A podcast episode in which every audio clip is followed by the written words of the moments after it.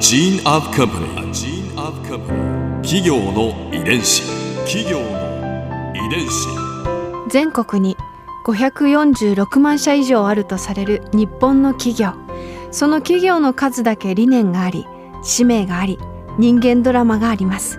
この番組ではさまざまな企業のトップや社員の方にお話を伺いながら成長する企業の DNA を解明していきます企業の遺伝子ナビゲーターは私千葉なクララとクオン株式会社代表の武田隆さんです。武田です。よろしくお願いします。今日はライフネット生命保険株式会社代表取締役社長森良介さんをお迎えしております。よろしくお願いします。よろしくお願いします。今回は森さんのキャリアと森さんご自身の転機について伺います。今週からはいよいよ森社長のキャリアなどなどについて伺ってまいりたいと思います。森社長は外資系証券会社の投資銀行部門を経て2012年にライフネット生命保険に入社されました。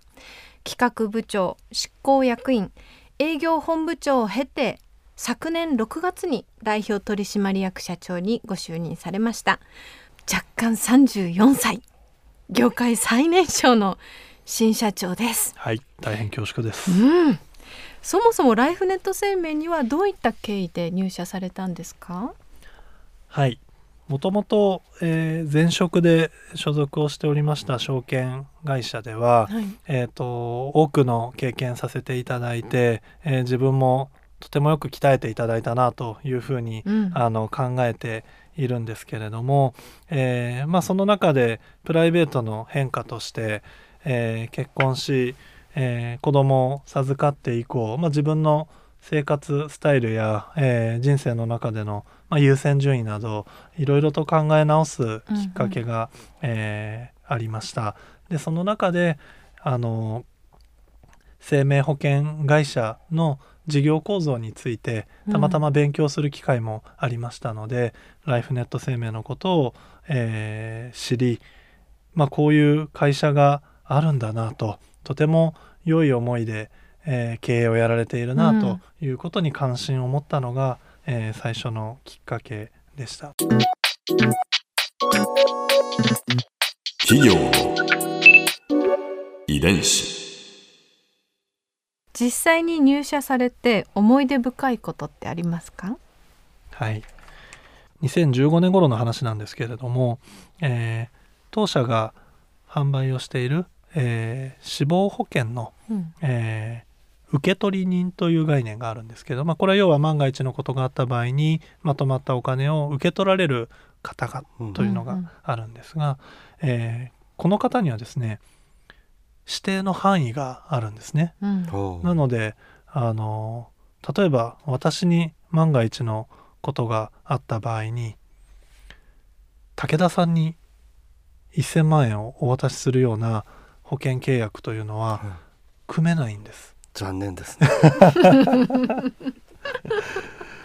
でこれを、えー、と一定の範囲があるんですけれども、うんうん。えー、とこの範囲を、えー拡大をしてうん。同性のパートナー同性というのは性別が同じパートナーの方々うんも受取人の対象にできるようにしようという取り組みを、うん。えー行いました。でこれは結果的には、えー業界初の、えー取り組みになり、うんうんえーさらに、えー当社のこの取り組みがきっかけで、えー業界の、えー大多数の企業にまで、まあ、波及的な効果を、えーうん及ぼすことができてですね、えー実際にこの同性のパートナーの方々からは、まあ、我々の取り組みがきっかけで、えーいろいろな会社の、えー死亡保険が、えー自分のパートナーに対して、まあ、提供できるように、えー加入できるようになったということで、あの本当に良かったということをあのお声いただくことができて、まあ、当社もあの自分たちがサービス提供する範囲を超えてですね、うん。えー業界全体を変える一石を投じることができたなというふうにあの振り返っています。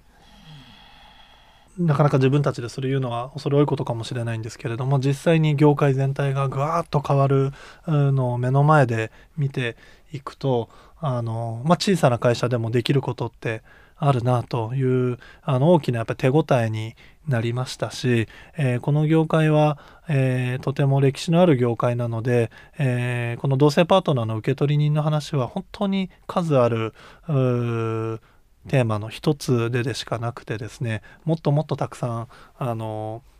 あれなんでこうなってるんだっけって素朴に疑問に思う部分が、えー、至る所に眠っているのでそれをあの提供者の目線だとなかなか気づけないんですけれども一回目線をぐるっと生活者の方々の方に移してどう見られてるか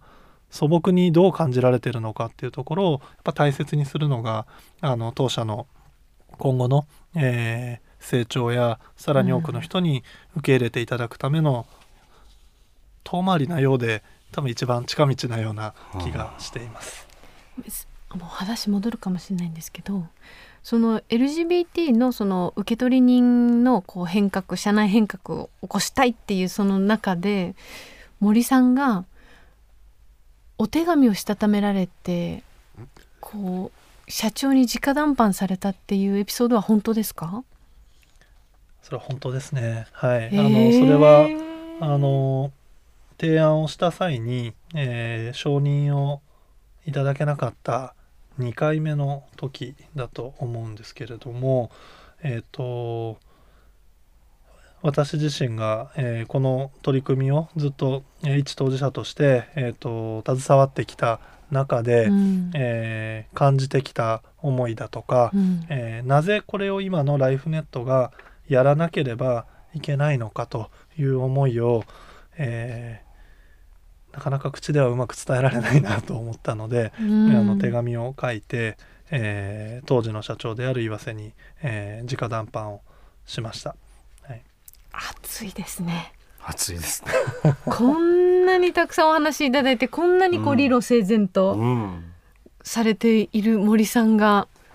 したためた熱い思い、読んでみたいですね。そうですね。えだって今お手紙書かないじゃないですか直筆で相当の思いが終わりだったんだなと感じますけど。ええ、あの、うん、それぐらい私自身あのすぐに承認をいただけなかったことに対してあの自分の力不足な部分もとても多かったので、まあ、悔しいなという思いと、えー、やっぱこの会社がのこのライフネット生命のやっぱこの存在意義をやっぱ結集させた、うん、あのプロジェクトということであの私の中でやっぱどうしても実現させたかったプロジェクトだったんだなと。ここで Clara's viewpoint。今回森さんのお話の中で私が印象に残ったのは、まあ、社長への直談判がお手紙だったというエピソードでしょうかね。こうあの森さんってこうやってお話しさせていただいていても理路整然としていてなんかこうクールに見えるんですよねこう言葉の選び方とか。それなのに熱いものが 内側には煮えたぎっていたという、まあ、心は熱く頭はクールにというすごくこうできる経営者のタイプなのかなと思いました企業の遺伝子。